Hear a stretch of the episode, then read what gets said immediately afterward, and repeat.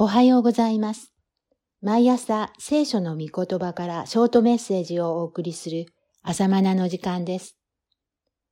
今日はエゼキエル書39章29節の御言葉です。私は我が霊をイスラエルの家に注ぐとき、重ねて我が顔を彼らに隠さないと、主なる神は言われる。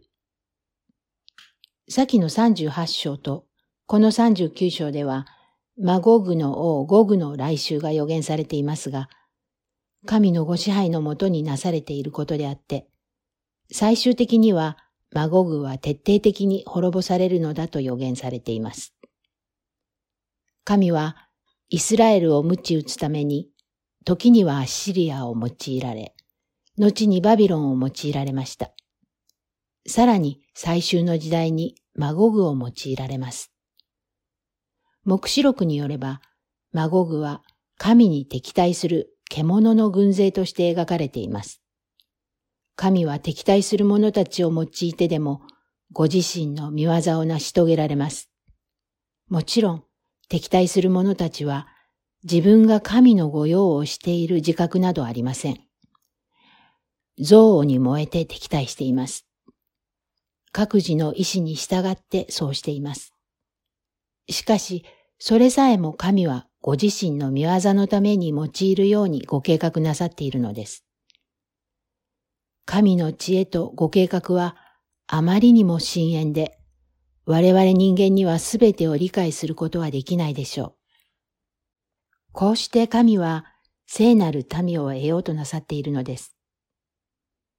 真実な礼拝者なる民によって構成される御国の完成を目指しておられます。ここに向かってすべての出来事は進んでいます。マゴグが用いられるのも、イスラエルを聖なる民とするためであり、彼らがイエスこそ主であると告白して、従順するための試練です。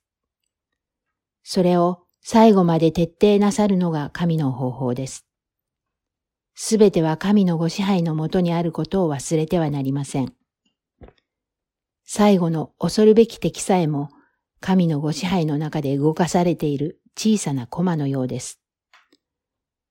敵さえ用いられる神の御手の前に謙遜になりつつも、目の前の敵を恐れてはなりません。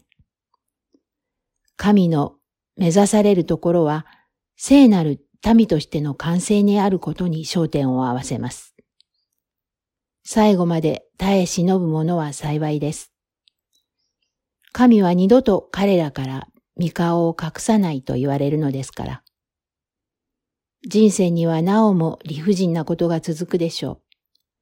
計算の合わない不合理なことがあるでしょう。